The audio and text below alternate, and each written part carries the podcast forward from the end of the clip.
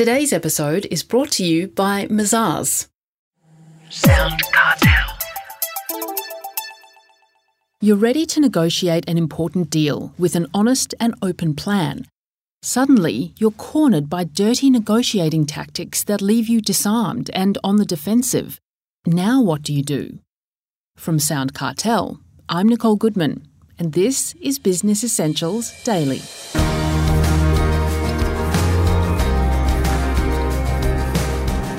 What you hoped would be a win win has become a win lose. And guess what? You're the loser.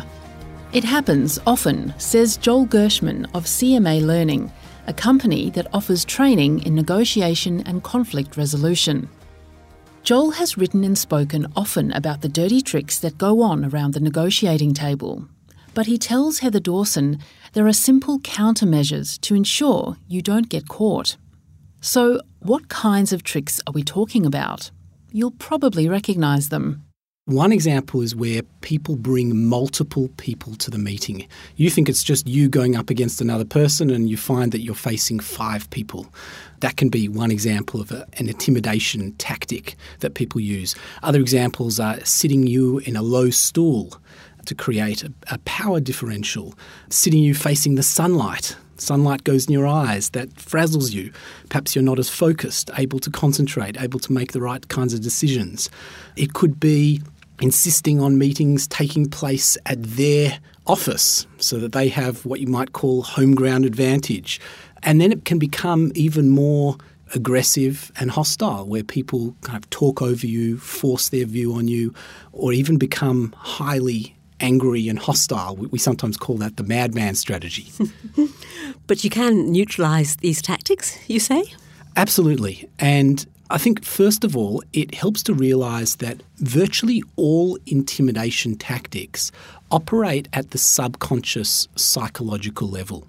So if you don't realise they're happening to you, then they can actually exert quite a powerful influence over you. Once you recognise that it's happening, there are a couple of different things you could do. One example is what I call deliberate ignorance.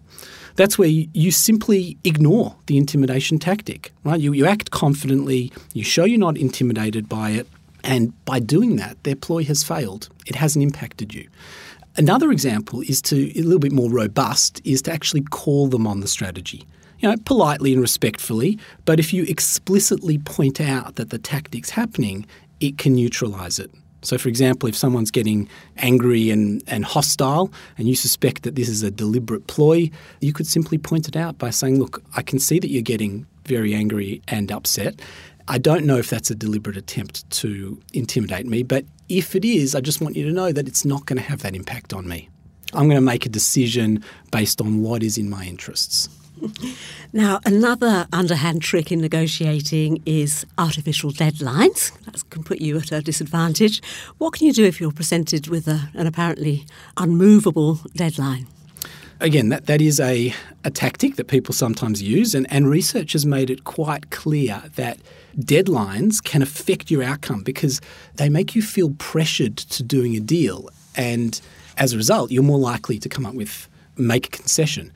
Again, a couple of different ways you could deal with that. One is similar to the one I just mentioned, and that's just to call them out on it, explicitly point it out. If you feel that there is a, a deadline ploy afoot, that is, as opposed to a, a real deadline, you just call them on it. Right? The, the intention here is not to start making accusations, but let your counterpart know that the deadline is not going to make you be more likely to concede. On the contrary, it's probably going to have the opposite effect. And as a result, please don't use that as a, a, strategy.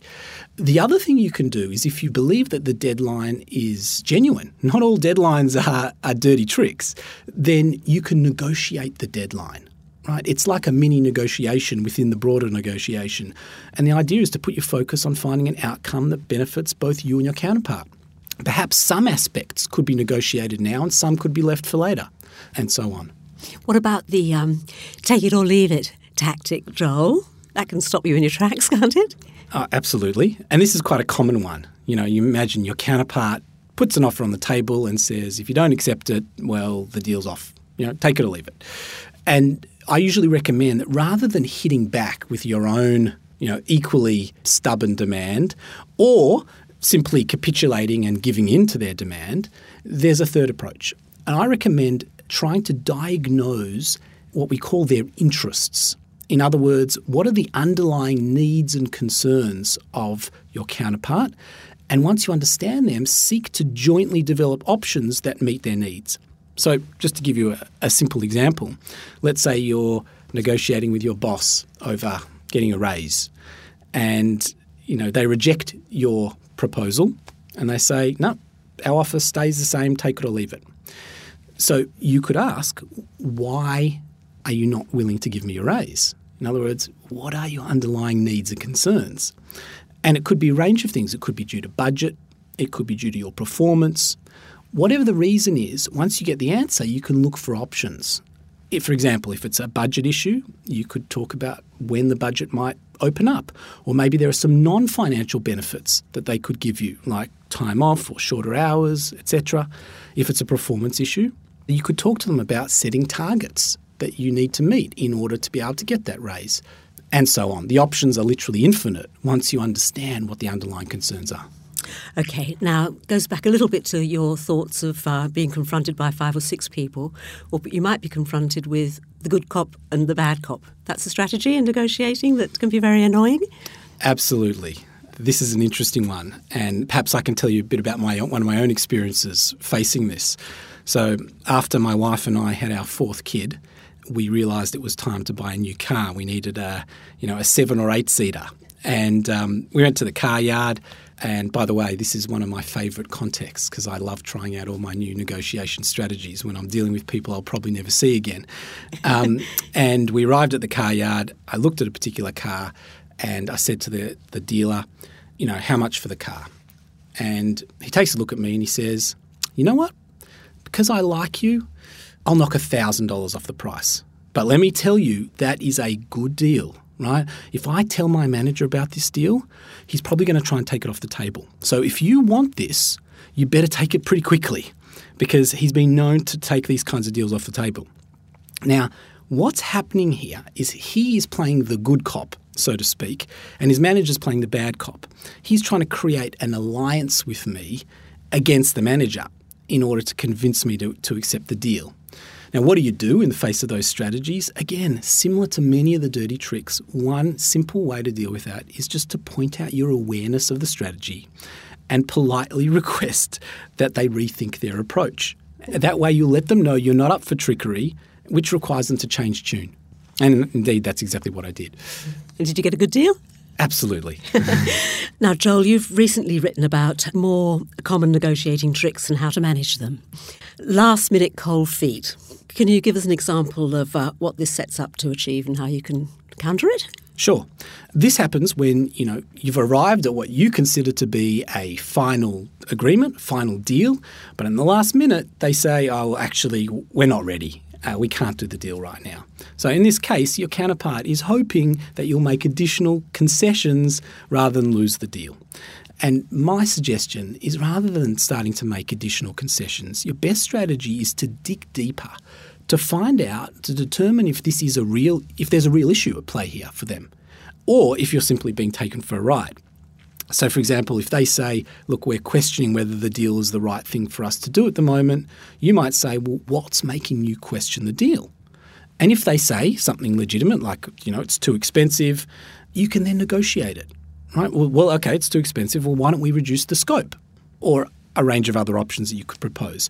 And if they don't have a clear answer to that question, that's a sign that it could well be a tactic. And once you've called it, again, it loses much of its impact. Then there's the unreasonable requests, often thrown in at the last minute. I like to think of this as the um, the more aggressive cousin to the uh, cold feet strategy. Mm-hmm. It's where you're you know approaching a final deal and they throw in a highly unreasonable demand. You know, I'm sorry, but if you want to do business with us, you must cease doing business with our main competitor, for example. Here, the idea is to concede on their new fabricated request as a bargaining chip to extract real concessions from you. And in response, again, like with many of the strategies we've talked about, I'd simply call their bluff.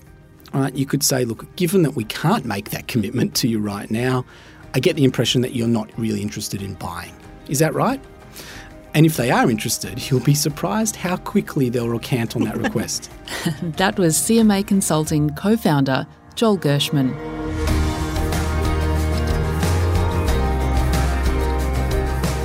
Business Essentials Daily is a Sound Cartel podcast. Executive producer is Heather Dawson. Producers are Nick Schilberger, Chris Ashmore, and myself. Technical production by Pete Letts and Belinda Trimboli. I'm Nicole Goodman. Thanks for listening. We'll bring you more B Daily next week. Sound Cartel. This episode was brought to you by Mazars. To find out more, visit mazars.com.au. That's M A Z A R S dot com dot au.